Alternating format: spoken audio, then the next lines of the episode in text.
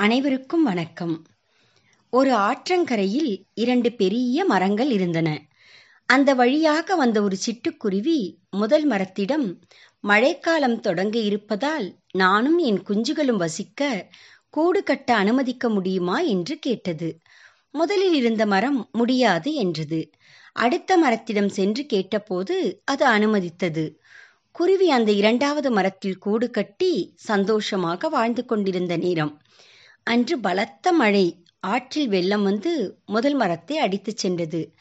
தண்ணீரில் இழுத்துச் செல்லும் மரத்தை பார்த்து குருவி சிரித்துக்கொண்டே சொன்னது எனக்கு வசிக்க கூடு கட்ட இடமில்லை என்று சொன்னதால் இப்போது தண்ணீரில் அடித்துச் செல்லப்படுகிறாய் என்று. அதற்கு அந்த மரம் கூறிய பதில் எனக்கு தெரியும் நான் வலுவிழந்து விட்டேன். எப்படியும் இந்த மழைக்கு தாங்க மாட்டேன். தண்ணீரில் அடித்துச் செல்லப்படுவேன் என்று. நீயும் உன் குழந்தைகளும் நல்ல வாழ்க்கையை வாழ வேண்டும் என்றுதான் உனக்கு இடமில்லை என்றேன். மன்னித்து விடு என்றது. உங்களுக்கு யாரும் உதவி செய்யவில்லை என்றால் தவறாக நினைக்காதீர்கள். அவரவர் சூழ்நிலை அவரவருக்கு மட்டும்தான் தெரியும். எனவே யாரையும் தவறாக எண்ணாமல் வாழ்வோம். நன்றி வணக்கம்.